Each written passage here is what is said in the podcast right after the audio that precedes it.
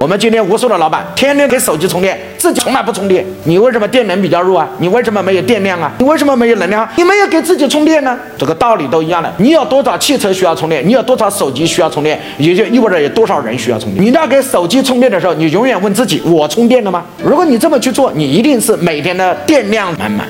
所以今天很多人是充了一次电，三年都不充电。所以你的观念，你的很多东西是落后的。你看，王老师作为一个老师，我也时刻充电了。我不光报了我们母校的武汉大学的 EMBA，我还报了香港科技大学的 EMBA。我也要去听一些专业课，一那些宏观课。一个老师不讲宏观就叫骗子，因为宏观是叫趋势，在趋势下研究微观才是对的。如果没有研究什么趋势，跟你研究微观是没有任何意义的。像一个老板。不研究组织去学股权，就叫脱裤子放屁。你学了股权有个毛线用啊！